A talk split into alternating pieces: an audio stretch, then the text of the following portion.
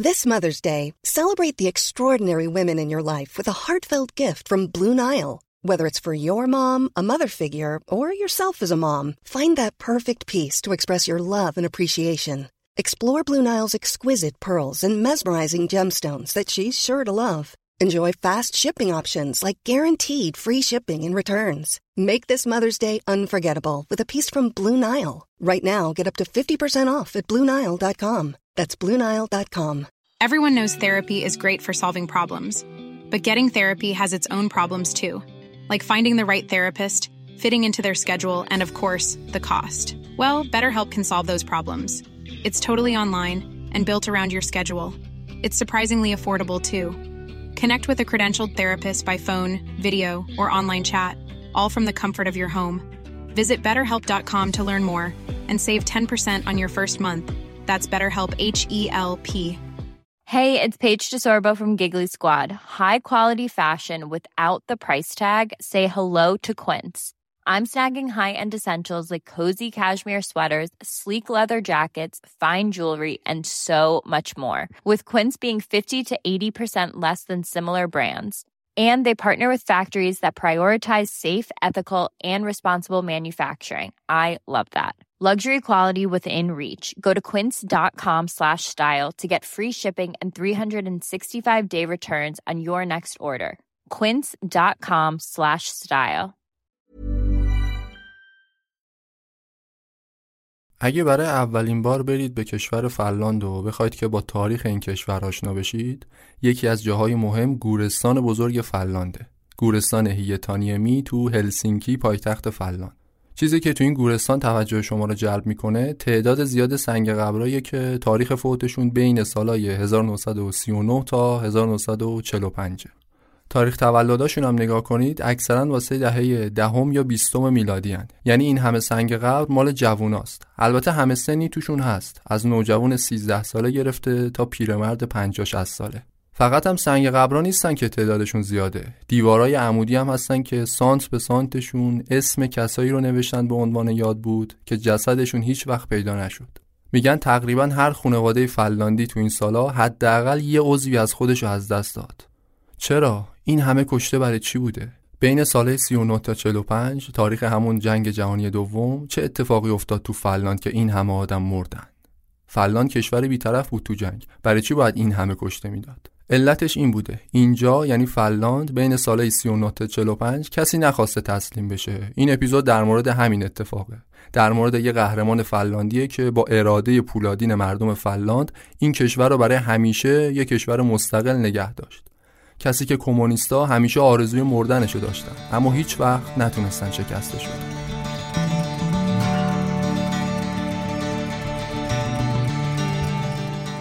کمونیستا بهش لقب ژنرال سفید برجوازی رو داد آلمان اگه می‌تونست نیروهاشو از سوئد عبور بده به راحتی می‌تونست از فنلاند رد بشه و برسه به مرزش مقاومت و پیروزی در برابر بزرگترین ارتش دنیا چقدر به واقعیت نزدیک؟ ها به دولت مطبوعش هشدار داده بود که موفقیت در مقابل ارتش شوروی تقریبا محاله.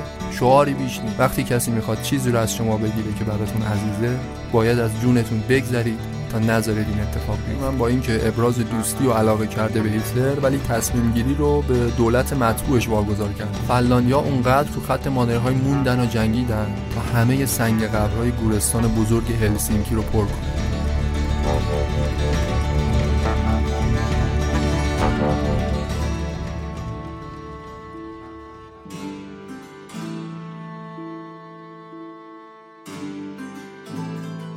سلام این سیزدهمین اپیزود پادکست مجونه مجون پادکستیه که من مسعود فهیمی تو هر قسمتش یه روایت تاریخی رو برای شما تعریف می‌کنم. سعیم اینه که به روایت هم دید علمی داشته باشم تاریخ رو تلفیقی و عجینی شده با موضوعات مختلف براتون تعریفش کنم. این اپیزود آذر 99 منتشر میشه.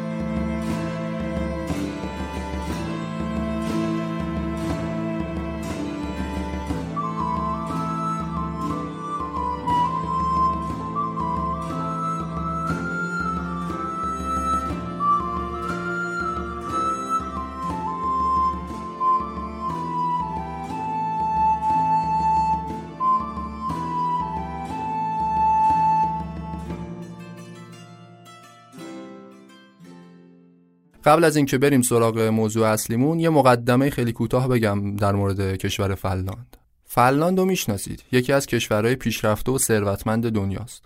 تو شرق اروپا اسکاندیناوی جمعیت 6 میلیون نفره زبون رسمی مردمش زبون فنلاندیه که نسبتا تفاوت‌های زیادی داره با زبون انگلیسی. از شرق با روسیه همسایه است از غرب با سوئد. فنلاند تو صنعت و فناوری جزء شاخهای دنیاست. یکی از کارآمدترین سیستمای آموزشی دنیا رو داره. حکومتش هم یه حکومت مردم سالاری سوسیال لیبراله اما این چهره امروزی کشور فنلانده به راحتی به اینجا نرسیده. فنلاند برای اولین بار تازه تو سال 1917 یک کشور مستقل شد. تا قبل از اون یه بخشی از امپراتوری روسیه بوده. قبلتر از اونم زیر سلطه سوئدی ها بودن. تو قرن 19 میلادی اوایل قرن 19 فنلاند از زیر سلطه سوئد اومد بیرون شد بخشی از امپراتوری روسیه تزاری تزارهای روس معمولا به فنلاندیا آزادی عمل خوبی می‌دادند. فنلاند یه منطقه خودمختار بود تقریبا. مجلس قانونگذاری مستقل، دستگاه اجرایی مستقل، پول رایج مستقل، حتی زبون روسی رو هم بهشون تحمیل نکردن. گذاشتم فنلاندی که زبون نسبتا با قدمتی هم هست، زبون رسمی منطقه فنلاند باشه. نهایتا وقتی انقلاب بلشویکی تو اواخر 1917 پیروز شد تو روسیه فنلاند از فرصت استفاده کرد و استقلال خودش رو اعلام کرد. گفت حالا که روسیه تزاری سقوط کرده کمونیستا دارن قدرت می‌گیرن تو روسیه ما دیگه نیستیم. خیلی زود استقلال خودشون رو اعلام کردن. اینجوری بود که فلان بعد از اینکه بیشتر از 100 سال بخشی از روسیه بود برای اولین بار تو تاریخ به عنوان یک کشور مستقل شناخته شد. ولی این استقلال تازه اولش بود. اول قصه خونبار فلان بود. هرج و مرج و درگیری برای هر کشور تازه مستقل شده ای شاید طبیعی بود ولی برای فنلاند این درگیری ها خودش رو خیلی پررنگ نشون داد. از اواخر سال 1917 تا اواسط 1918 فنلاند درگیر جنگ داخلی بود. جنگ داخلی هم بین دو تا گروه بود فقط. گروه سرخا و گروه سفیدا. گروه سرخا که فکر کنم از اسمشون فهمیدید کیا بودن اینا فنلاندی های کمونیست بودن. تعدادشون هم بیشتر بود از سفیدا. روسیه تزاری ازشون حمایت می‌کرد روسیه کمونیستی. گروه سفیدا محافظه کارا بودن ضد کمونیست بودن. همونایی که نمی‌خواستن کشورشون زیر سلطه کمونیستای روس باشه. البته اینا نه شرقی نه غربی هم نبودن از طرف آلمان حمایت می‌شدن. خیلیاشون تو آلمان آموزش نظامی دیده بودن. قضیه این نبوده که آلمان و روسیه بیان تو فنلاند بجنگن. نه. خود فنلاندیا داشتن با هم میجنگیدن. یه جنگ داخلی یه سریاشون از طرف روسیه کمونیستی حمایت می‌شدن همون گروه سرخا یه سریای دیگهشون هم از طرف آلمان حمایت می‌شدن. جنگ داخلی فنلاند جنگ خونباری بود. با اینکه مدتش خیلی طولانی نبود ولی خیلی کشته شدن تو این جنگ. مخصوصا گروه سرخا که گروه بازنده بودن. قبل از نسکشی رواندا جنگ داخلی فنلاند به عنوان مرگبارترین نزاع داخلی جهان شناخته می‌شد. از لحاظ درصد تلفات نسبت به جمعیت کشور تو هر ماه فنلاند رکورددار بود تو دنیا تا قبل از رواندا. کشور به خاطر این جنگ داخلی تقریبا نزدیک تجزیه و انحطاط قرار داشت تا اینکه می 1918 گروه سفیدا برتری خودشون رو ثابت کردن سرخا دیگه شکست خورده بودن تقریبا هزاران نفر از سرخا کشته و اعدام شدند جنگ دیگه تموم شد. آشتی ملی برقرار شده بود. به این معنی که قرار نیست سفیدا همه کاره باشن. سوسیالیست های چپگرا بعد از جنگ هم قدرت داشتن تو کشور. تا حدی که بعدا یه چپگرا اومد رئیس جمهور فلان شد. حالا کار نداریم بهش. مهم اینه که این صلح لازم بود تا فلان تجزیه نشه. از اون ورم کمونیستی هم نشه. اما نکته مهم اینجاست. اینا رو گفتم که به اینجا برسم. کسی که رهبری گروه سفیدا رو به عهده داشت تو جنگ داخلی پیروزشون کرد تو جنگ یعنی در واقع کشور رو به اصطلاح از خطر سلطه کمونیسم نجات داده بود یک ژنرال پر افتخار ارتش بود. یه قهرمان فلاندی به خصوص فلاندی های ضد کمونیسم. کی بود این شخص نجات دهنده؟ پدر فلاند مدرن کار گوستاف مانرهایم.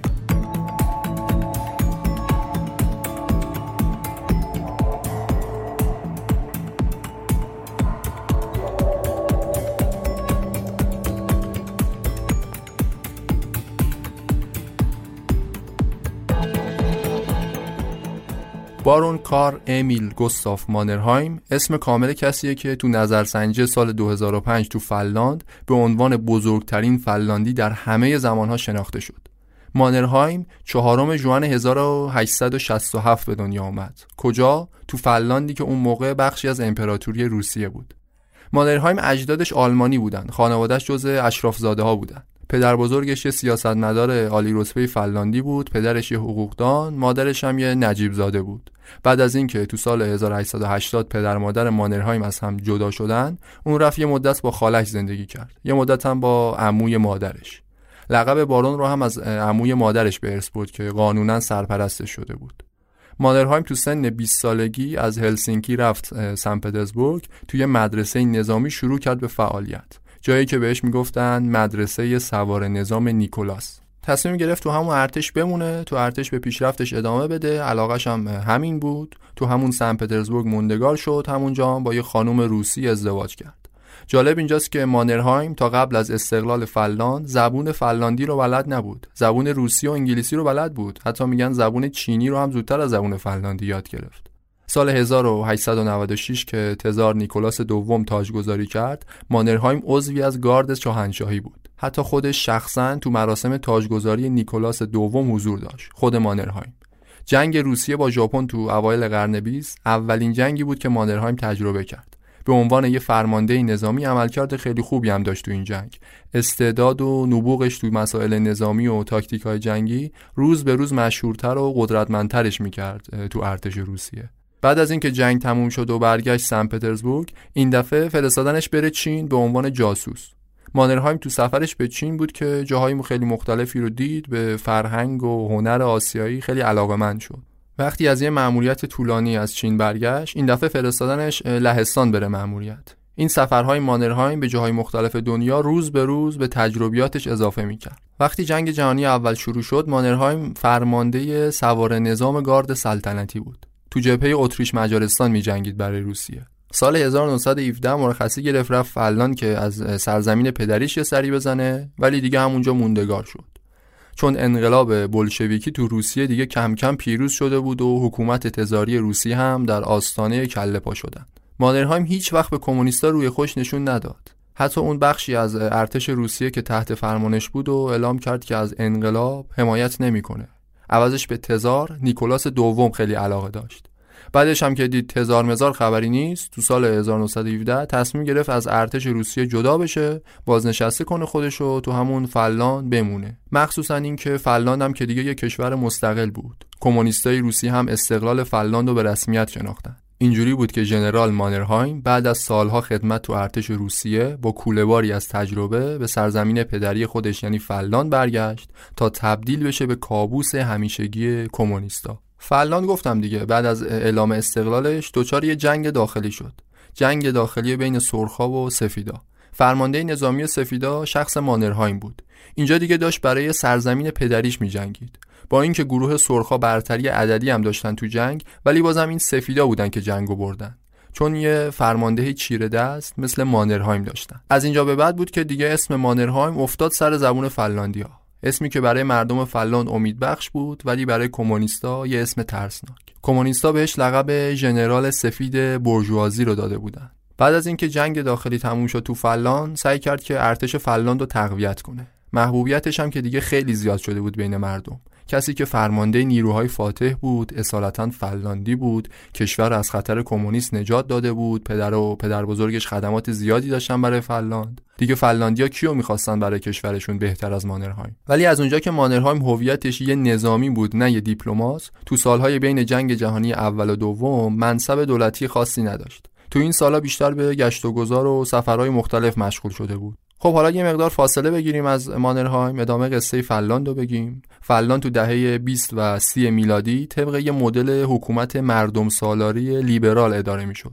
کشوری که تازه مستقل شده تازه جنگ داخلی رو پشت سر گذاشته ولی به عنوان یک کشوری که موقعیت استراتژیکی خاصی داره از لحاظ جغرافیایی چشم خیلی از ابرقدرت‌های اروپایی بهشه. مخصوصا اتحاد جماهیر شوروی.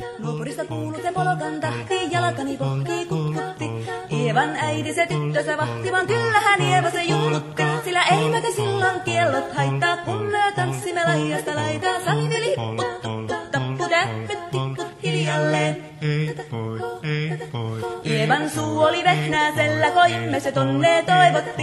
Pää oli märkänä jokaisella ja viulu se vonkuja voivotti. Ei tätä poikoa märkyys haittaa, sillä kun askoo laijasta laitaa. Saivi lipput, supput, tapput, lipput hiljalleen. اتحاد شوروی تو اواخر دهه سی یعنی تو آستانه جنگ جهانی دوم دیگه اون روسیه فلک زده نبود. تبدیل شده بود به یه ابرقدرت نظامی و اقتصادی. خب پس دیگه دلیلی نداره همچین قدرتی از یه کشور کوچیک مثل فنلاند بترسه. دلیلی نداره استقلال این کشور مثل قبل به رسمیت بشناسه. مخصوصا اگه رهبر شوروی یه کسی مثل استالین باشه. فنلاند جمعیتش پنجاه برابر کمتر از شوروی بود. ارتش درست حسابی نداشت. در مقایسه با ارتش سرخ شوروی دارم میگم. از همه اینا بدتر موقعیت جغرافیایی فنلاند بود. فنلاند از لحاظ جغرافیایی یک کشور باریک و درازه. از طرف پهنش قرار گرفته سمت شوروی. یه چیزی حدود 1600 700 کیلومتر مرز خاکی داره با شوروی. فنلاند به همراه استونی، لیتوانی و لاتویا این چهار تا کشور به اینا میگن کشورهای حوزه بالتیک. استالین تو شوروی کشورهای حوزه بالتیک و مخصوصا فنلاند و یه صدی می‌دید در برابر خودش برای رسیدن به آلمان نازی.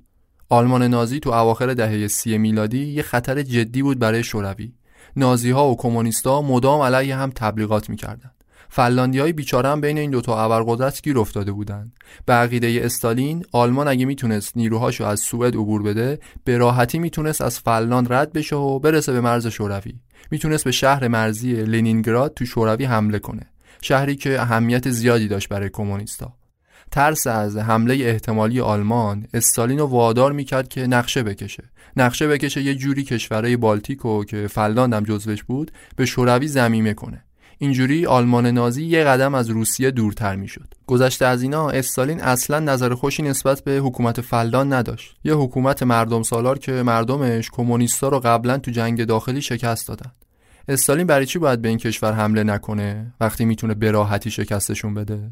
البته کشورهای حوزه بالتیک خودشون از قدرت شوروی خبر داشتن. استالین هم از ترس اونا خبر داشت. برای همین هم قبل از اینکه حمله کنه بهشون اختار داد که باید یه بخشایی از کشورشون رو بدن به شوروی. در واقع استالین زرنگی کرده بود. نیومد مستقیم بگه من می‌خوام کشور شما رو کلا ببرم زیر سلطه خودم. می‌خواست ذره ذره اونا رو مجبور کنه از مرزهای قانونی کشورشون عقب تر برن.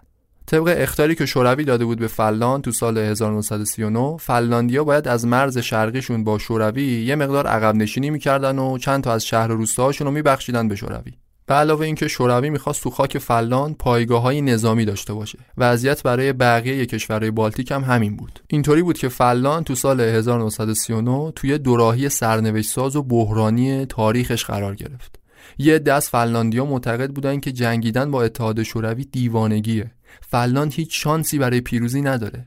برای اینکه بتونیم حداقل ها رو حفظ کنیم بهتری که با استالین کنار بیایم. عقب نشینی کنیم. یه بخشی از کشور داشته باشیم بهتر از اینه که کل کشور نداشته باشیم. مخصوصا اینکه بقیه کشورهای بالتیک تصمیم گرفته بودن خودشون رو تسلیم شوروی کنن. ولی یه عده دیگه تو فنلاند معتقد بودن نه عقب نشینی در برابر استالین اونو برای تصرف کل فنلاند حریستر می‌کنه. استالین کل فنلاندو می‌خواد. ما اگه الان تسلیم بشیم بعدا که کشورمون کوچیکتر شده جنگیدن با شوروی کار سختری میشه. اون می‌خواد یه سری پایگاه های نظامی بسازه تو فنلاند. اینا سرنوشت چکسلواکی رو مثال می‌زدن. کشوری که دقیقا اونام تو همین وضعیت مشابه فنلاند قرار داشتن. هیتلر به حکومت چکسلواکی اختار داده بود که بعضی از نواحی آلمانی نشین این کشور رو بدن به آلمان. چکسلواکی هم که خودش رو خیلی ضعیف می‌دید در برابر آلمان قبول کرد. قبول کرد که عقب نشینی کنه ولی ارتش آلمان بعد از تسلیم چکسلواکی کل این کشور رو تصرف کرد. نه فقط بخش آلمانی تبارشون رو. فنلاندیا می‌گفتن ما نباید همین اشتباه تکرار کنیم. استالین می‌خواد همون بلایی رو سر ما بیاره که هیتلر سر چکسلواکی آورد. البته این گروه بیرا هم نمی‌گفتند استالین واقعا کل فنلاندو می‌خواست. از کجا معلوم؟ از اونجایی که بقیه کشورهای بالتیک که خودشون تسلیم استالین کردن خیلی زود تمام خاک کشورشون به اتحاد شوروی زمیمه شد. 50 سال تموم رفتن زیر سلطه کمونیستا. بعضی از اسناد محرمانه دیگه هم که بعدا لو رفت نشون می‌داد استالین از همون اول قصد داشته کل فنلاندو بگیره. اینکه یه ذره برید عقبتر بهونش بوده. می‌خواسته مقاومت فنلاندیا رو به حداقل برسونه. با اینکه تقریبا برای فنلاندیا روشن شده بود استالین کل فنلاندو می‌خواد ولی هنوز یه سوال اساسی وجود داشت. اینکه چطور یک کشور 3 4 میلیون نفره می‌تونه در برابر یک کشور 170 میلیون نفره مقاومت کنه؟ مقاومت و پیروزی در برابر بزرگترین ارتش دنیا چقدر به واقعیت نزدیکه؟ جواب این سوال فقط یه نفر می‌دونست. کسی که قبلا قابلیت خودش رو در مقابل کمونیستا تو جنگ داخلی ثابت کرده بود. حالا که کشور فلان یه بار دیگه تو خطر جدی قرار داشت وقتش رسیده بود تا ژنرال مانرهایم بیاد تو صحنه و دست کمونیستای متجاوز و از کشور آبا و اجدادیش جدا کنه. مانرهایم طالب جنگ نبود البته. بارها به دولت مطبوعش هشدار داده بود که موفقیت در مقابل ارتش شوروی تقریبا محاله. شعاری بیش نیست. گفته بود هر طور که می‌تونن با استالین کنار بیان. فقط در صورتی کنار نیان که استقلال فنلاند در خطر باشه. از اون طرف با اینکه مانرهایم خیلیای دیگه مخالف جنگیدن بودن تو فنلاند ولی موقعی که تصمیم بر جنگ شد همه فنلاند بود که در برابر شوروی باید می جنگید نه فقط فنلاندی های موافق با جنگ. فقط در این صورت کورسوی امید وجود داشت که شاید فنلاند بتونه ارتش شوروی رو مجبور به عقب نشینی کنه. خلاصه دولت فنلاند درخواست استالین رو رد کرد. مانرهایم تو سن 72 سالگی گذاشتن فرمانده کل ارتش فنلاند. خود مانرهایم شرط کرده بود که اگه می‌خواد با شوروی بجنگه باید فرمانده کل باشه. از اون طرف ولی استالین جدی نگرفت اینا رو. فکر کرد که فنلاندیا دارن رجز می‌خونن. همین که ببینن ارتش شوروی داره میاد خودشونو خیس می‌کنن و تسلیم میشن. مخصوصا اینکه سه ماه قبلش سه ماه قبل از اینکه شوروی بیاد حمله کنه به فلان حمله کرده بود به لهستان. شوروی و آلمان با همدیگه پیمان عدم تجاوز امضا کرده بودند در عین ناباوری. خاک لهستان و بعد از حمله و تصرفش بین خودشون تقسیم کردن. فقط چند هفته طول کشید که لهستان کلا نابود بشه. حالا فلان که ارتشش از ارتش لهستان خیلی ضعیفتر بود استالین با خودش میگو فلان احتمالا خیلی راحتتر از لهستان تصرف میشه. برای همین استالین با همه قوا و با یه برنامه ریزی دقیق نیومد حمله کنه به فلاند ساده گرفت قضیه رو. 3 نوامبر 1939 اتحاد جماهیر شوروی حمله خودش رو به فلان شروع کرد. یعنی حدود 3 4 ماه بعد از شروع جنگ جهانی دوم. دو طرف ها یه مقایسه عددی بکنم. شوروی وسیع ترین کشور کره زمین جمعیت 170 میلیون نفر. جمعیت فلان فقط 3 میلیون و 700 هزار نفر. شوروی فقط با چهار لشکر از ارتش سرخ حمله کرد که مجموعاً 500 هزار تا سرباز جنگی بودند. فنلاندیا ولی با همه ارتش خودشون وارد جنگ شدن. 9 تا لشکر یعنی یه چیزی حدود 120 هزار نفر. البته بعضی از منابع دیگه تعداد سربازای ارتش فنلاند رو تا 200 هزار نفر هم اعلام کردن. فنلاند با همه توان داشته می جنگیده حتی خیلی از غیر نظامی ها زنها و کودکان تو جنگ شرکت داشتند برای همین خیلی نمیشه گفت دقیقا چند نفر بودن. شوروی با پیشرفته ترین تجهیزات جنگی اومده بود. صدها تانک و هواپیمای جنگی و سلاحهای روز دنیا. ارتش فنلاند ولی تقریبا نه تانکی داشت نه هواپیمایی. نه سلاح ضد تانک داشت نه سلاح ضد هوایی. ارتش فنلاند حتی فشنگ جنگی هم به تعداد کافی نداشت. به سربازاشون دستور داده بودن تا وقتی دشمن بهتون نزدیک نشده شلیک نکنید. چون فشنگ به اندازه کافی ندارید با همه این توضیحات کاملا مشخصه که فنلاندی ها روی کاغذ تقریبا هیچ شانسی برای پیروزی نداشتن. تنها انگیزه ای که فنلاندیا داشتن و براش میجنگیدن این بود که با تمام توان مقاومت کنند جنگ و طولانیش کنند هدف ارتش فلان به رهبری مانرهایم دشوار کردن و پرهزینه کردن پیروزی برای شوروی بود. اگه جنگ طولانی و پرهزینه می‌شد برای شوروی اون وقت فلان می‌تونست چشم امید داشته باشه به حمایت کشورهای دیگه مثل سوئد و انگلیس و فرانسه و حتی آلمان.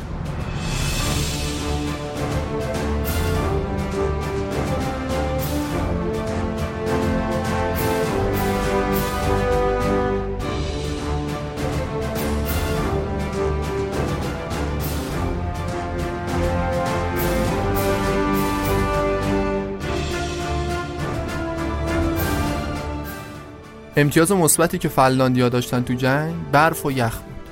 اصلا این جنگ معروف شد به جنگ زمستان چون شوروی تو سردترین موقع سال حمله کرده بود.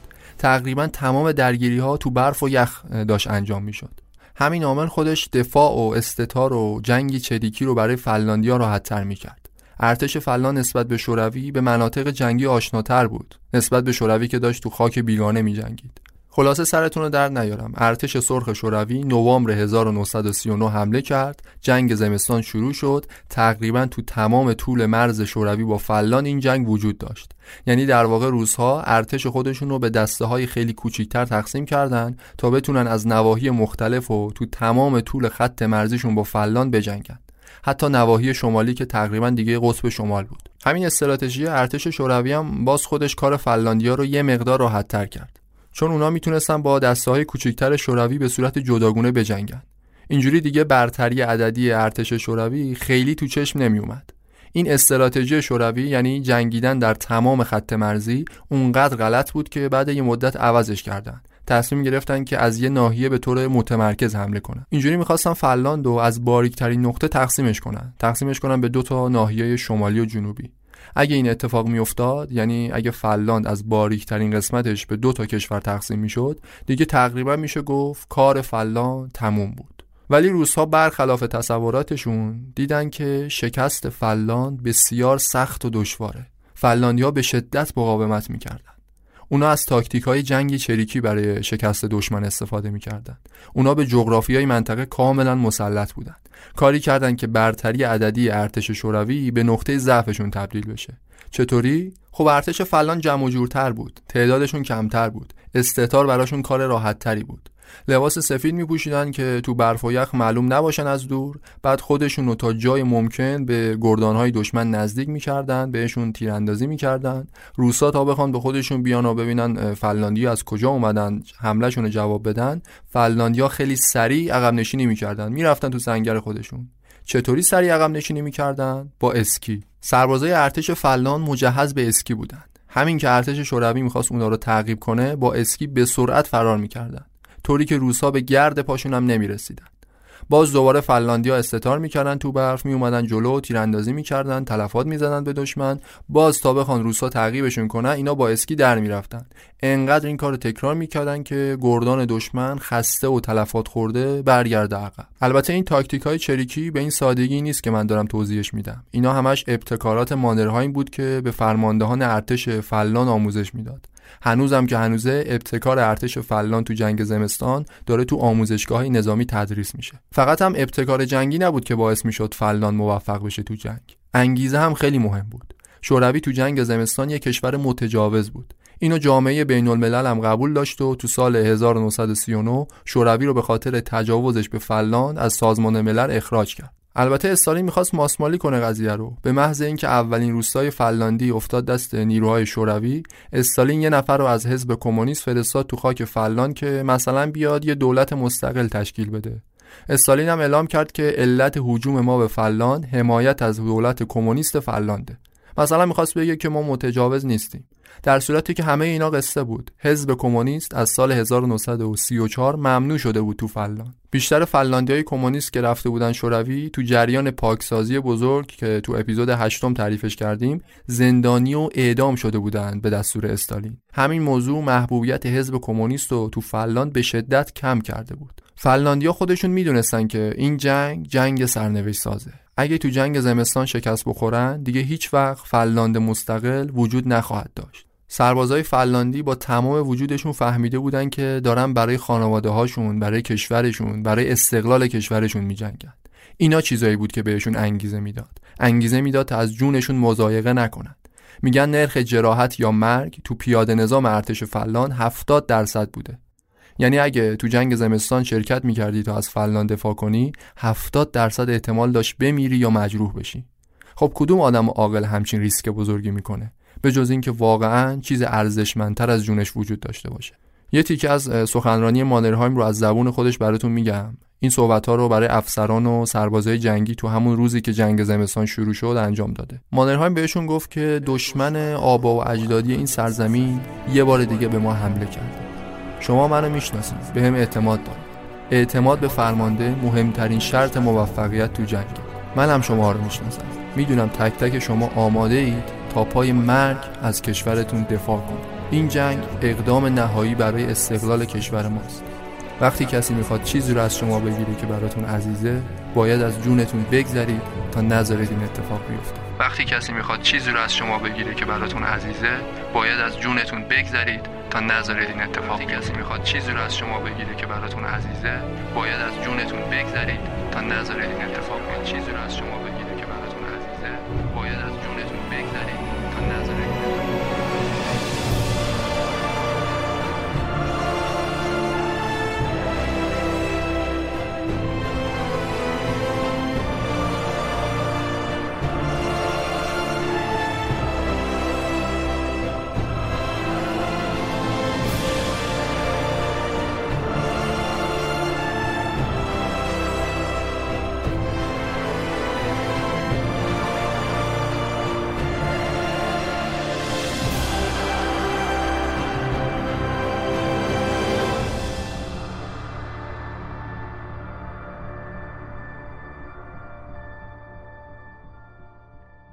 وقتی ارتش شوروی به خلیج فلان رسیده بود به سربازای فلاندی گفتن شما باید اینجا بمونید. تا جایی که می‌تونید سربازای شوروی رو بکشید. تا جایی که می‌تونید معطلشون کنید. سربازای فلاندی اون روز تو خلیج همشون می‌دونستن که کشته میشن. ولی عقب نرفتن. موندن. موندن تا آخرین نفس جنگیدن با دشمن. تا خطای عقبتر فرصت تجهیز نفرات رو داشته باشن. از اون ور ارتش شوروی هم کم چیزی نبود. اونام اهل تسلیم و عقب نشینی نبودن. تو مرام ارتش سرخی تسلیم و اسارت هیچ جایگاهی نداشت. خیانت بود. اگه اسیری از ارتش سرخ آزاد می‌شد و برمیگشت روسیه عمدتا به جرم خیانت اعدام می‌شد. تو ارتش سرخ شما اگه تسلیم دشمن بشی خائنی. ببینید فنلاندیا دیگه کی بودن که 5000 تا اسیر گرفتن از شوروی. اگه می‌خواید بدونید اسیر گرفتن از شوروی چقدر سخته کافیه فقط اینو بهتون بگم. تو جنگ زمستان ارتش فلان چند تا جیپ جنگی شوروی رو محاصره کرد. چند تا سرباز تو این ماشینا بودن. فلاندیا بهشون هشدار دادن که تسلیم بشن ولی اینا از بس میترسیدن تسلیم بشن. اونقدر تعلل کردن که همشون از سرما و گرسنگی مردن. حاضر شدن تو سرما یخ بزنن ولی تسلیم دشمن نشن. سربازای فلاندی با تانکای شوروی چیکار می‌کردن؟ گفتم فلاندیا سلاح ضد تانک نداشتن به اون صورت. تانکو که دیگه نمیشه با اسکی بازی منهدمش کرد. سلاح ضد تانکشون چی بود؟ کوکتل مولوتوف. ما ایرانی ها احتمالا با این سلاح آشناییم. یه چیزی مثل بطری نوشابه است توش پر از بنزین و چند تا ماده انفجاری دیگه یه فیتیله داره. اینو روشن کنی محکم بزنی به یه جایی یه انفجار مهیب درست می‌کنه. سربازای فنلاند استتار می‌کردن تا جای ممکن نزدیک می‌شدن به تانک های شوروی. بعد چند تا از این کوکتل مولوتوفا رو می‌زدن به تانک. تانک آتیش می‌گرفت گیج می‌شد. تو همین گیجی یه سرباز شجاع فنلاندی می‌رفت سمت تانک. لوله اسلحه‌اش رو از شکاف دیدبانی تانک می‌داد تو شلیک می‌کرد. ارتش فلان با روش های مشابه این چند تا تانک جنگی رو هم غنیمت گرفت از شوروی. یعنی تانک ها رو زمینگیر می‌کردن تو برف و یخ بعد بهش نزدیک می‌شدن و همون کاری که گفتم انجام می‌دادن. جنگ زمستان سه ماه و نیم طول کشید. تو ماه اول ارتش شوروی تقریبا نتونست هیچ پیشرفتی داشته باشه. مقاومت فنلاندیا اونقدر شدید و جانانه بود که ارتش سرخ غافلگیر کرد. این برای استالین اصلا قابل قبول نبود. ارتش سرخ شوروی با همه اباحتش تا ماه دسامبر 1939 هیچ دستاوردی از جنگ با ارتش کوچیک فلان نداشت. این یه افتضاح بزرگ بود که آبرویی برای شوروی تو دنیا باقی نمیذاشت. بزرگترین آبروریزی ارتش شوروی تو جریان جنگ زمستان نبرد سوماسالمی بود. این منطقه مرزی فلان پر از جنگل و دار و درخت جاده های باریک. به خاطر همین فلاندیا فکر می‌کردن که شوروی هیچ وقت از اینجا حمله نمی‌کنه. همین که فنلاندیا فکر کنن شوروی هیچ وقت از اینجا حمله نمی‌کنه مقامات ارتش سرخ و تشویق می‌کرد که از سوماسالمی وارد خاک فنلاند بشن. برای همین یه خیلی گسترده از ارتش رو بردن به اینجا تا مثلا بتونن ارتش فنلاند رو غافلگیر کنن. ولی عوضش خودشون غافلگیر شدن. چون فنلاندیا تو این منطقه هم آماده دفاع بودن. به سرعت تونستن ارتش شوروی رو از خاک فنلاند بیرون کنن. پوشش طبیعی سوماسالمی کار رو برای استتار و حملات چریکی رو حدتر می‌کرد. شوروی بیشترین تلفاتش رو تو جنگ زمستان تو همین نبرد سوماسالمی داشت. چیزی که دسامبر 1939 تو سوماسالمی اتفاق افتاد به عنوان یه نمونه کامل از جنگ چریکی تو آموزشگاه نظامی تدریس میشه. دشمن آبا و اجدادی این سرزمین یه بار دیگه به ما حمله کرده اعتماد به فرمانده مهمترین شرط موفقیت تو جنگ. می‌دونم تک تک شما آماده اید؟ تا پای مرگ از کشورتون دفاع کنید. این جنگ اقدام نهایی برای استقلال کشور ماست. وقتی کسی می‌خواد چیزی رو از شما بگیره که براتون عزیزه باید از جونتون بگذرید تا نذارید این اتفاق بیفته.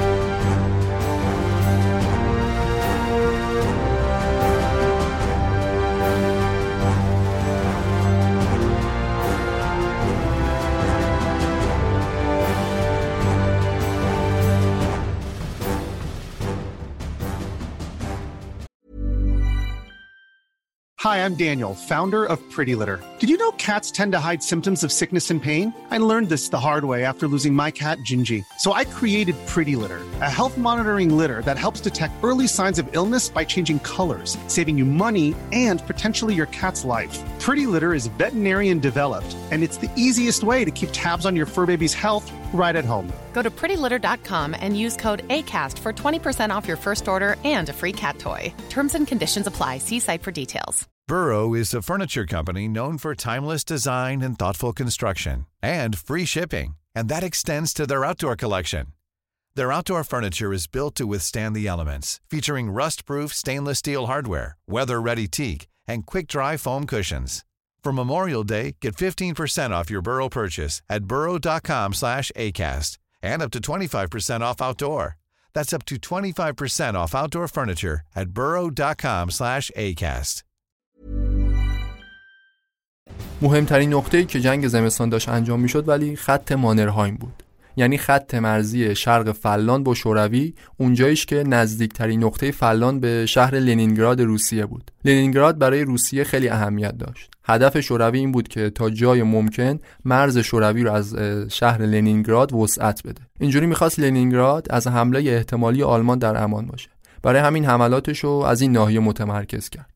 ارتش شوروی بعد از شکستای پیاپی تو جنگ زمستان تمام تلاشش این بود که خط مانرهایم رو بشکنه و فنلاندیا رو مجبور به عقب نشینی کنه. خط مانرهایم دیگه مثل مناطق شمالیتر فنلاند کاملا پوشیده از برف و یخ نبود که فنلاندیا بتونن با جنگای چریکی به نتیجه برسن. عوضش خط مانرهایم استحکامات مرزیش خیلی قوی بود. از سالها قبل بعد از اینکه گروه سفیدا به فرماندهی مانرهایم کمونیستا را از این نقطه فراری داده بودند شروع کردن به قوی کردن استحکامات مرزیشون تو خط مانرهایم. اصلا به خاطر همین اسمشو گذاشتن خط مانرهایم. خطی که شوروی رو از استان کارلیا تو فلان جدا می‌کرد. فلاندی ها سنگرها و دیوارهای بتونی و سنگی و حتی چوبی تو خط مرزی مانرهایم درست کرده بودن طوری که یه لشکر چند صد هزار نفرم به سختی می‌تونست از این خط عبور کنه.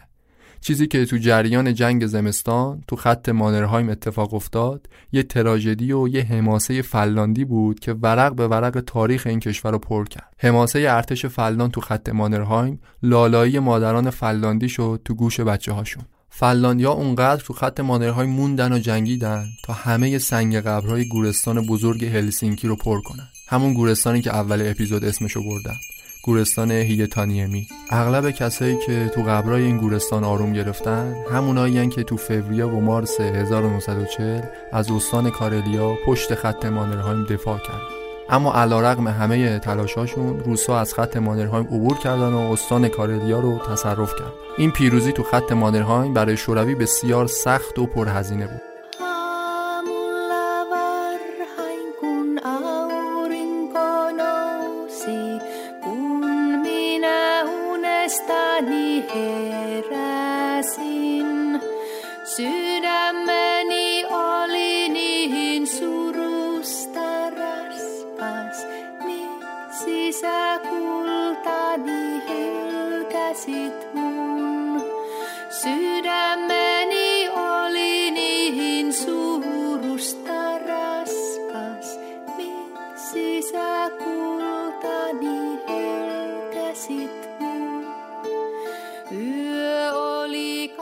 مارس 1940 دیگه جنگ زمستان داشت تماما تو خاک فنلاند انجام می‌شد. روسا شهر ویپوری دومین شهر بزرگ فنلاند رو هم تصرف کردند. همزمان با این اتفاقات های فنلاندی داشتن برای ایجاد یه صلح موقت با شوروی تلاش می‌کردند. فنلاندی ها بعد از ماهها جنگیدن تو شرایط سخت خسته و فرسوده شده بودند. از اون طرف شوروی به خاطر شکستای پیاپی و پیروزی های کم تعداد و سخت به خاطر تلفات و هزینه زیاد جنگ انگیزش برای ادامه جنگ از دست داده بود. به ازای هر فلاندی تو جنگ زمستان 8 تا سرباز شوروی کشته شده بودند. جدای از همه اینا طولانی تر شدن جنگ این خطر رو برای شوروی داشت که یه وقت انگلیس یا فرانسه یا آلمان تو جنگ زمستان مداخله کنن. از سوئد یه کمک های ناچیزی رسید به فلاند ولی از انگلیس و فرانسه به جای کمک فقط وعده کمک رسید. آلمان هم که پیمان عدم تجاوز امضا کرده بود با استالین دوست نداشت فعلا خودش رو درگیر جنگ با شوروی کنه. این بود که فلان تو جنگ زمستان تقریبا خودش به تنهایی داشت با شوروی می جنگی. اما هرچی جنگ طولانی تر می شد احتمال مداخله فرانسه یا انگلیس یا حتی آلمان هم بیشتر می شد همین موضوع استالین رو ترغیب می‌کرد که صلح کنه با فلان. فلاند خسته از جنگم که از خداش بود صلح کنه. خلاصه همه این عوامل دست به دست هم داد تا هم شوروی هم فلان راضی بشن که تو 13 مارس 1940 صلح کنند این صلح معروف شد به پیمان صلح مسکو. طبق این قرارداد طرف فلاندی قبول کرد که بخش زیادی از استان کارلیا رو بده به شوروی. فلاند اگه اختار استالین تو سال قبل رو قبول کرده بود سرزمینای کمتری رو از دست می‌داد. یعنی اگه فلان نمی جنگید و قبول می‌کرد که عقب نشینی کنه مساحت بزرگتری رو در اختیار داشت نسبت به قرارداد صلح مسکو. اما هیچکس تو فلان نگفت چرا ما جنگیدیم. هیچکی نگفت اگه پارسال توافق می‌کردیم با شوروی بهتر از این بود که الان بعد این همه کشته و خرابی بیایم صلح کنیم. آخرش هم سرزمینای بیشتری رو از دست بدیم. همه می‌دونستن که فلان در باطن پیروز این جنگ بود. چرا؟ چون شوروی هیچ وقت به هدف خودش تو جنگ زمستان نرسید. یعنی دونیم کردن فلان از باریکترین ناحیش شوروی هیچ وقت به این هدف نرسید. از یه طرف آبروش تو دنیا رفته بود. بعد از سه ماه و نیم جنگیدن دستاوردهای ناچیزی به دست آورده بودند. اونم در مقابل ارتشی که از خودشون خیلی ضعیفتر بوده. در عوض از اون ور فلان تقریبا به اهدافش رسیده بود. هدف فلان حفظ استقلال کشور بود و سخت و پرهزینه کردن پیروزی برای شوروی. تقریبا به هر دوتاش رسید. فقط چند ماه بعد از پایان جنگ زمستان شوروی کشورهای حوزه بالتیک و بجز فلان به طور کامل زمیمه خودش کرد. اینجا بود که دیگه فنلاندیا با تمام وجود فهمیدن که جنگیدن با شوروی انتخاب درستی بوده. اگه اونا مثل بقیه کشورهای بالتیک کوتاه می اومدن الان بخشی از خاک شوروی بودن. فنلاند مستقل دیگه وجود نداشت. وقتی میگیم فنلاند مستقل حرف بزرگی داریم می‌زنیم. چون داریم در مورد برهی از تاریخ صحبت می‌کنیم که جنگ و تجاوز تو خاک اروپا تو شدیدترین حالت ممکنش قرار داشت. بین سالهای 39 تا 45 اروپا تو جنگی ترین وضعیت کل تاریخش بود. جنگ جهانی دوم بود دیگه. کشورهای زیادی تو این بره سقوط کردند. فقط چند ماه بعد از صلح فنلاند با شوروی یعنی آوریل 1940 آلمان اومد نروژ و دانمارک رو تصرف کرد. فرانسه رو مجبور کرد که تسلیم بشه. لهستان هم که قبلا گرفته بودن. انگلیس توی قدمی شکست قرار داشت. به خاطر همین اتفاقات بود که میگم پیمان صلح مسکو برای فلان ننگ نبود. بخشی از کشور از دست دادن درست ولی تو برهه‌ای که کشورهای بسیار قدرتمندتر از فلان داشتن پشت سر هم سقوط می‌کردن فلان یه چیزو به دنیا ثابت کرد. ثابت کرد که فلان هرگز سقوط نمی‌کنه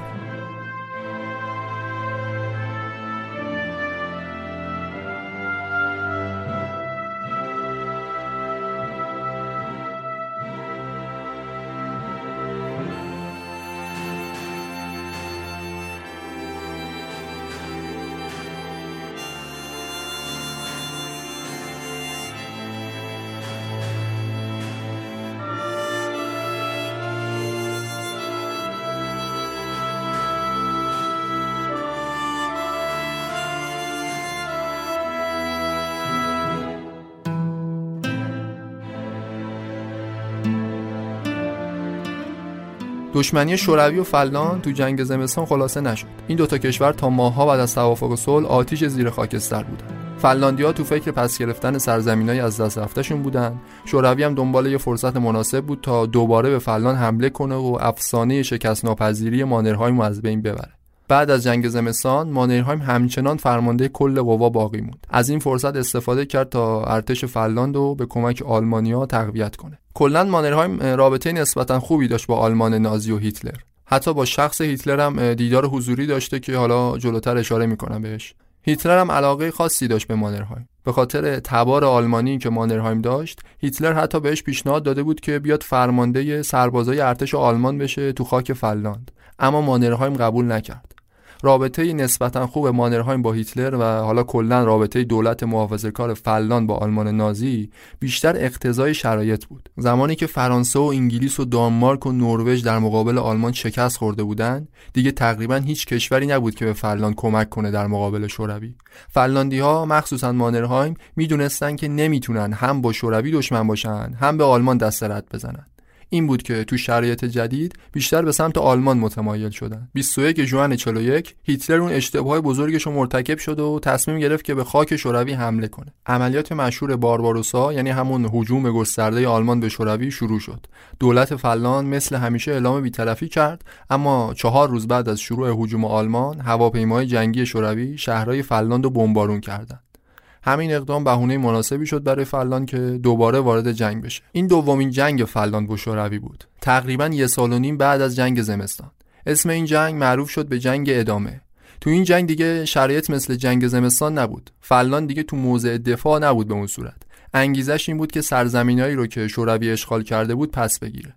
با یه شیشم جمعیت کل کشورش فلان تو جنگ ادامه شرکت کرد.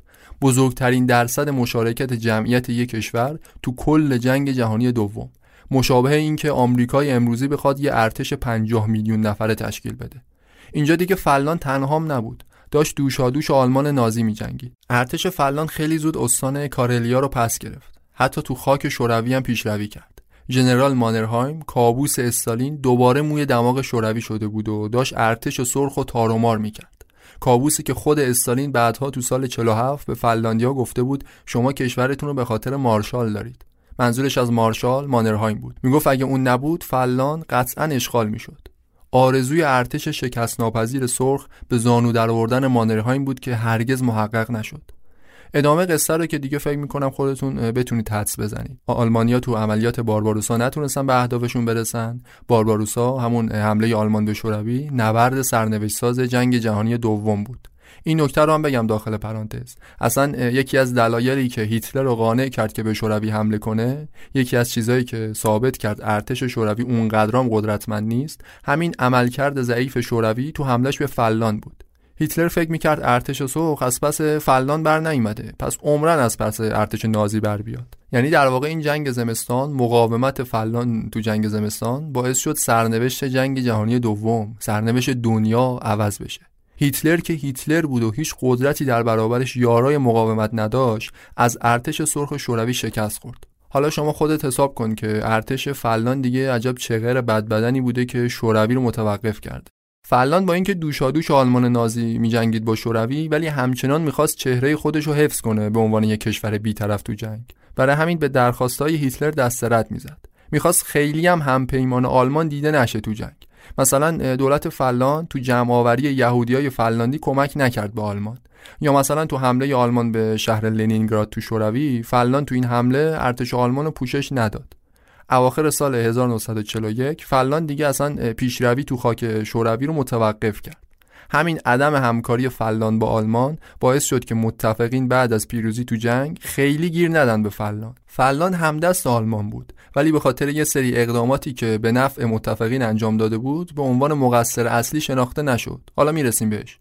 چهار جوان سال 42 هیتلر شخصا با مانرهایم یه دیدار مخفیانه داشت. دقیقا تو سال روز 75 سالگی مانرهایم.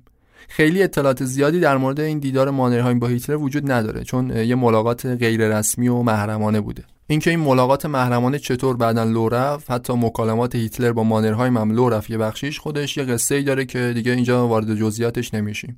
تو اینستاگرام مجون می‌ذارم اونجا می‌تونید ببینید. این ملاقات مخفیانه مانرهایم با هیتلر تو زمانی بود که اوضاع اصلا به نفع آلمان نبود تو جنگ. هیتلر تو موضع ضعف قرار داشت. میگن تو همین ملاقات مانرهایم جلوی هیتلر یه سیگار روشن کرده شروع کرده به کشیدن سیگار. هیتلر از بوی سیگار اصلا بدش میومد متنفر بود ولی به مانرهایم هیچ اعتراضی نکرد. احتمالا هیتلر از مانرهایم خواسته بوده که بیاد تو محاصره لنینگراد بهش کمک کنه. مانرهایم هم با اینکه ابراز دوستی و علاقه کرده به هیتلر ولی تصمیم گیری رو به دولت مطبوعش واگذار کرده. سیاست مانرهایم از اولش هم در قبال آلمان نازی همین بود. سعی می‌کرد از خودش سلب مسئولیت کنه. تو دشمنی با شوروی ابایی نداشت ولی تو دوستی با آلمان نازی احتیاط می‌کرد. حتی پیمان عدم تجاوز آلمان با فنلاند و قرار بود خود مانرهایم بره امضا کنه با وزیر خارجه آلمان ولی زیر بار نرفت. خود رئیس جمهور فنلاند این پیمان رو امضا کرد. کاری که بعدا خیلی براش گرون تموم شد و دادگاه فلان مجبور شد زیر فشار متفقین رئیس جمهور کشورش رو عزل کنه و حتی محاکمه کنه. به خاطر امضای همین پیمان با آلمان. یعنی اگه مانرها این پیمان عدم تجاوز با آلمان امضا می‌کرد اون باید محکوم می‌شد. خیلی عجیبه واقعا. تو زمانی که آلمان داشته به سرعت پیشروی می‌کرد و همه فکر می‌کردن که هیتلر پیروز جنگه سعی می‌کردن دم هیتلر رو ببینن ولی مانرهایم خیلی احتیاط می‌کرد تو روابطش با آلمان. این نشون میده تجربهش تو جنگ خیلی زیاد بوده. همین احتیاطش هم بود که جونشو خرید. بعد از شکست آلمان و پایان جنگ خیلی از مقامات کشور فنلاند حتی رئیس جمهورشون توسط دادگاه های خود فنلاند محکوم به زندان شدند متفقین فنلاند رو مجبور کرده بودند که به جرم مشارکت با آلمان نازی فنلاند مجرم جنگی شناخته شده و باید سران کشورش محاکمه بشن. غرامت جنگ هم باید بدن. البته متفقین خیلی نرم برخورد می‌کردن با فنلاند گذاشتن که خود فنلاندیا خودشونو محاکمه کنن. خود اون سیاستمدارایی که تو دادگاه فنلاند به عنوان مجرم جنگی محکوم و زندانی شدن بعد یه مدت دوباره برگشتن به صحنه سیاست. حتی بعد از 6 سال که فنلاند نتونست غرامتش رو کامل به شوروی پرداخت کنه مهلتش رو تا دو سال دیگه هم به تعویق انداختن. علت این همه نرمخویی متفقین با فنلاند همون بود که گفتم.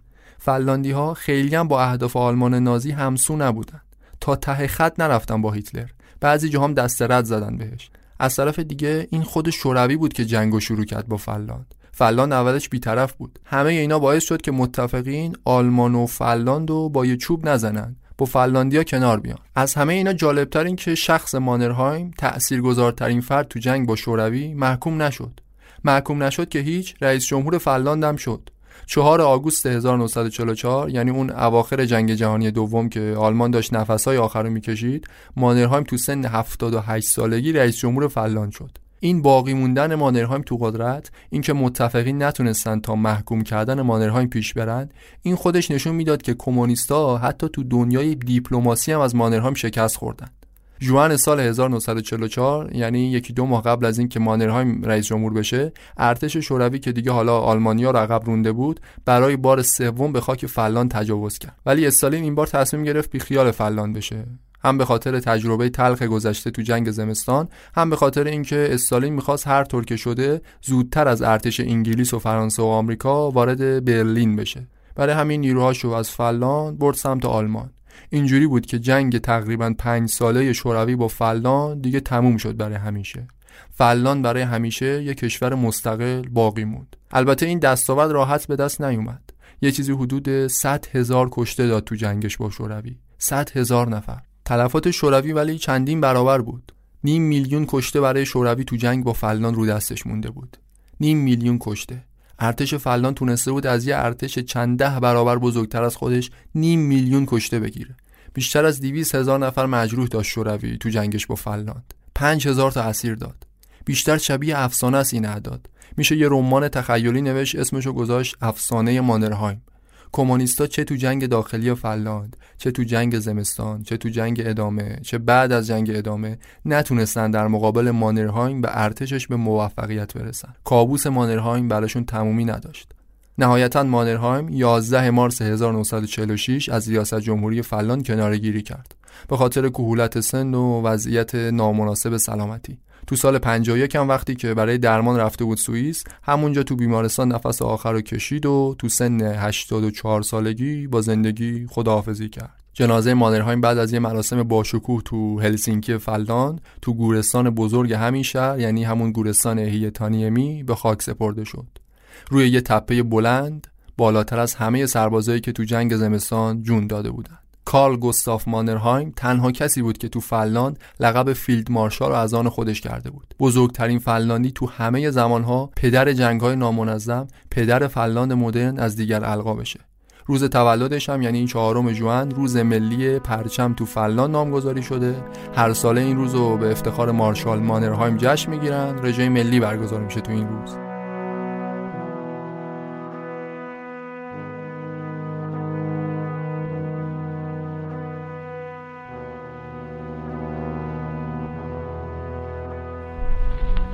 Te veljeni, sotilaat, suojeluskuntalaiset ja rintamamiehet, nähdessäni nyt edessäni Suomen vapausarmeijan joukkoja, Suomen armeija ja suojeluskunnat, tunnen kiitollisuutta siitä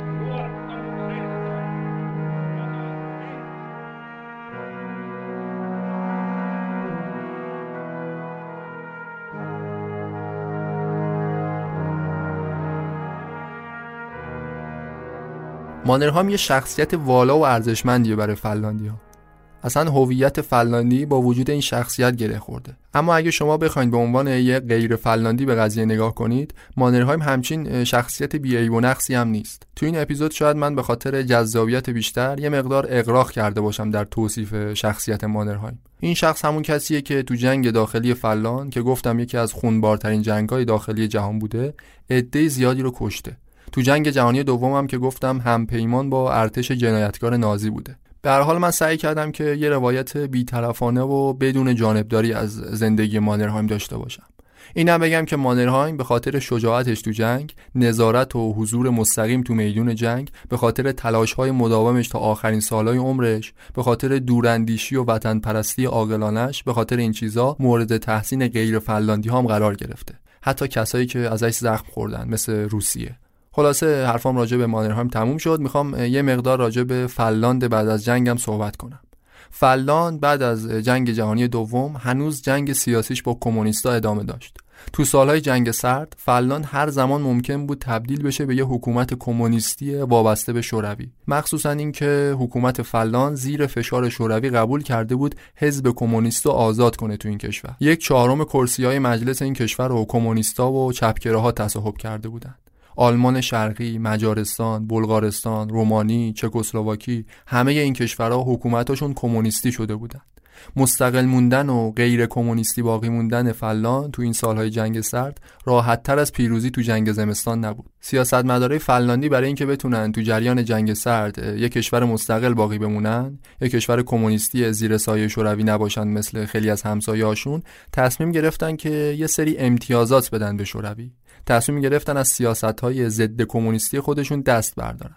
اول اینکه به تمام تعهداتشون تو پیمان صلح بعد از جنگ عمل کردند قرامت جنگی رو تا تهش پرداخت کردن به شوروی آلمانیا رو بیرون کردن از کشورشون یه بخشی از استان کارلیا رو هم دادن به شوروی. فلان تو تمام سالهای جنگ سرد متحد غربیا بود. بخشی از بلوک غرب بود. ولی همیشه یه جور رفتار می‌کرد که شوروی احساس خطر نکنه از سمت فنلاند. فنلاند مستقل تبدیل شده بود به یه پنجره برای شوروی که با دنیای غرب در ارتباط باشه. ارزش فنلاند مستقل برای شوروی بیشتر بود از یه فنلاند کمونیستیش محدود شده. بالاخره شوروی هم یه دریچه می‌خواست یه دریچه مطمئن می‌خواست که بتونه در مواقع لزوم ارتباط بگیره با دنیای غرب.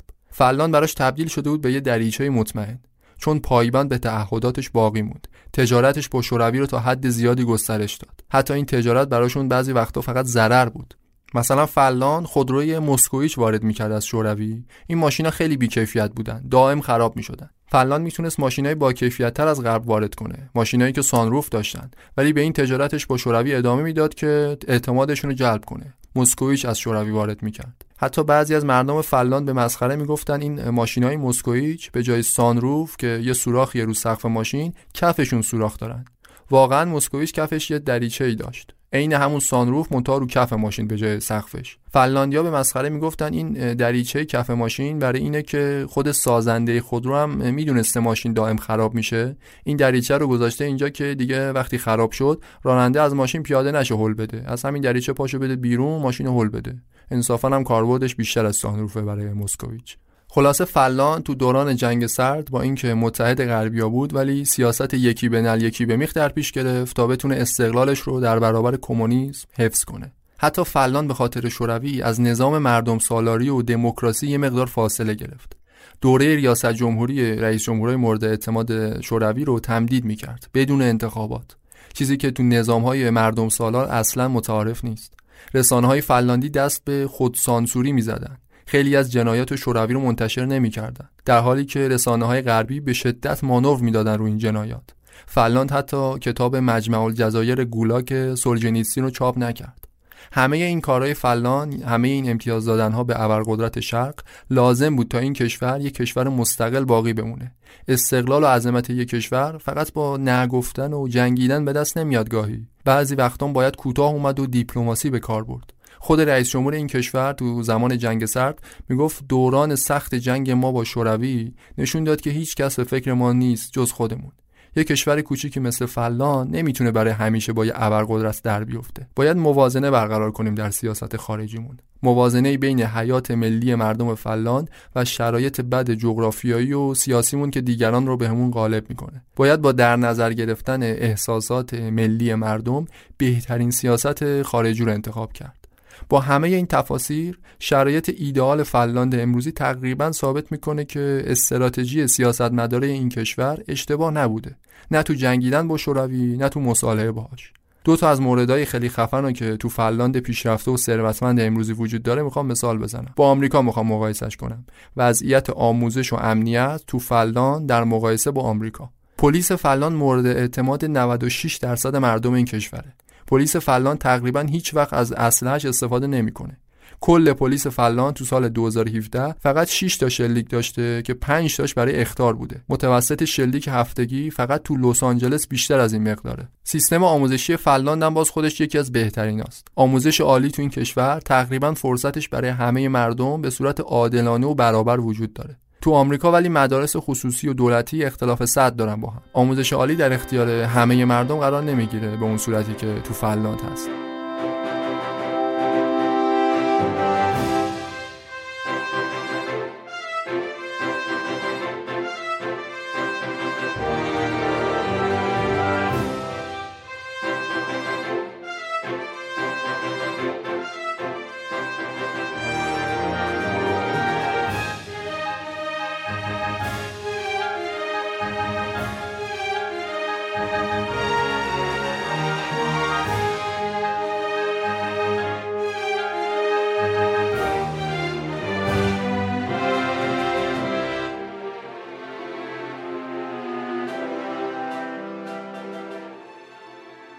یکی از منابع اصلی که این اپیزود رو بر اساس اون درست کردیم کتابی بود به نام آشوب. کتاب آشوب با عنوان فرعی نقاط عطف برای کشورهای بحران زده Upheaval Turning Points for Nation in Crisis. نوشته جرد دایمند. سال 2019 منتشر شده این کتاب ترجمه فارسیش هم به چاپ رسیده. این کتاب کتابی در مورد بحرانهای ملی. کتاب مفصلیه تو یکی از فصلاش بحرانی رو که برای فلان اتفاق افتاده اومده بررسی کرده. یعنی همین چیزی که تو این اپیزود روایت کردم. اول از همه نویسنده میاد تو مقدمه کتاب بحران رو واژه بحران رو اینطور تعریف می‌کنه. میگه بحران یه جور نقطه عطفه یه لحظه سرنوشت سازه. لحظه ای که اوضاع قبل و بعد از اون لحظه تفاوت زیادی داره با اوضاع قبل و بعد اکثر لحظات دیگه. نقطه عطف مشکلات و تنگنه های جدیدی به وجود میاره. به ما میفهمونه که روش های قبلی دیگه جوابگو نیستن. باید که روش های جدید برای مقابله با شرایط جدید ابدا کرد. این یعنی بحران. بحران می‌تونه بحران فردی باشه یعنی برای یه فرد بحران به وجود بیاد یا می‌تونه یه بحران ملی باشه. چیزی که تو جنگ جهانی دوم برای فلدان به وجود اومد یه بحران ملی بود. نویسنده میگه با اینکه یه فرد با یه کشور خیلی تفاوت دارن با هم ولی روش های برخورد با بحران عوامل کمک کننده در مقابل بحران تو بحران فردی خیلی شباهت دارن به یه بحران ملی. ملت رو تک تک همین افراد می‌سازن که فرهنگشون و خیلی چیزای دیگهشون مشترکه. برای همین نویسنده با اینکه اقرار می‌کنه به تفاوت فاحش فرد با ملت اما قائل به اینه که با روش های حل بحران فردی میشه بحران ملی رو هم حل کرد. فقط باید تعمیمش داد. خیلی از روش هایی که روانشناسا و درمانگرها پیشنهاد می‌کنن به افراد برای حل بحرانهای زندگیشون خیلی از اینا رو اگه یه مقدار عمیقتر بهش نگاه کنیم روش های حل بحران ملی هم هستن. نویسنده دوازده تا عامل رو میگه دوازده تا عاملی که کمک می‌کنه به حل بحران فردی. بعد میگه ببینید همین دوازده تا عامل چجوری تو بحرانهای ملی هم به کار میاد بحران فلاند هم یکی از مثالاشه. چی این دوازده تا عامل؟ اول پذیرش خود بحرانه یکی دیگهش پذیرش مسئولیت برای حل بحرانه. اون یکی حسارسازیه حسارسازی یعنی شناسایی و تعیین دقیق محدوده اون مشکلی که باید حل بشه. البته همه این دوازده تا عامل تو بحران فلان مستاق نداشتن. مثلا دو تاشو بگم. دو تا از اونایی که برای فلان مستاق نداشت. کمک گرفتن از دیگران یا الگو قرار دادن دیگران. بحران فنلاند بحرانی بود که برای کشورهای دیگه به وجود اومد تو اون تایم. ولی فنلاند راهی رو انتخاب کرد متفاوت از بقیه کشورها. گفتیم کشورهای بالتیک تسلیم شدن ولی فنلاند نیومد الگو قرار بده اینا رو. یا مثلا دیگه از اون 12 تا عامل که به کار فنلاند نیومد رهایی از قید و بندها بود. به یه فردی که تو بحرانه میگن خودتو از قید و بندهای مشکل ساز رها کن اگر که برات ارزشمند نیست. نویسنده میگه ولی فنلاند نتونست خودشو از قید و بندهای جغرافیایی و سیاسیش رها کنه. اصلا نمی‌شد. ولی از اون طرف هفت عامل از این دوازده تا بودن که به کمک فنلاند اومدن تو حل بحرانش. مثلا یکیش انعطاف پذیری. دیدیم که فنلاند چطور از یک کشور دشمن شوروی تبدیل شد به یک کشور مورد اعتماد برای شوروی. چطور سران کشورش رو محاکمه کرد؟ قرامت داد به شوروی. از ارزش های نظام مردم سالاری خودش یه مقدار عقب نشینی کرد. نویسنده میگه این انعطاف ها لازم بود تا فلان به ارزش کانونی خودش برسه. ارزش کانونی. این باز خودش یکی دیگه از اون دوازده تا عامله. به کسی که تو بحرانه میگن ارزش کانونی چیه؟ ارزش کانونی یعنی اون اصول اساسی که حاضر نیستی تغییرش بدی. اون خط قرمزا. برای فلان ارزش کانونیش خط قرمزش استقلال کشورش بود. البته نویسنده به جز این دوازده تا عامل که فقط هفت تاش مربوط به فنلاند میشه چند تا عامل دیگر رو هم میگه که اینا کمک کردن به حل بحران فنلاند. مثلا یکیش نقش رهبری بود. نقش یک کسایی مثل مانرهایم یا حتی رئیس جمهورهای بعد از مانرهایم که سیاست گذاریاشون درست و دقیق بوده برای فنلاند. توضیحاتی که تو این کتاب اومده خیلی مفصل تره من اینجا خیلی کوتاه و تیتروار بهش اشاره کردم که اپیزود خیلی طولانی نشه بیشتر از این. اصلا دوازده تا عامل رو کامل اسم نبردم. توضیح این دوازده تا عامل و معرفی مفصل تر این کتاب بمونه برای اپیزود بعدی. چون تو اپیزود بعدی هم می‌خوام یه بحران دیگر رو که توی کشور دیگه اتفاق افتاده روایت کنیم و بررسی کنیم. یکی دیگه از منابع این اپیزود کتابی بود به نام گستاف مانرهایم نوشته استیون زالوگا. این کتاب البته ترجمه فارسیش نیست لینکش رو من در توضیحات پادکست قرار میدم.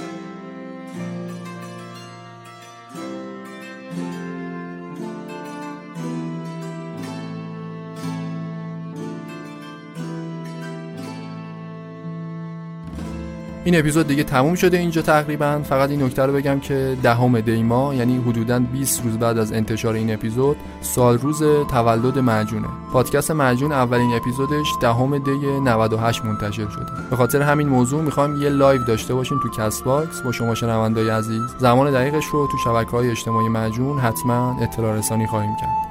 از همه شماهایی که تو این یه سال همراه ما بودید بهمون انگیزه و امید دادید از همتون ممنونم. از همه اونایی هم که تازه با معجون آشنا شدن و قراره از این به بعد همراهیمون کنن از اونا ممنونم. ما همیشه سعیمون اینه که پیشرفت کنیم محتوای بهتر و با کیفیت تر ارائه بدیم. ممنون از شمایی که ایرادهای ما رو تحمل می‌کنید. صبر و بردباری به خرج می‌دید. ما رو تو مسیر پیشرفتمون همراهی می‌کنید. آرزوی بهترینا رو دارم براتون.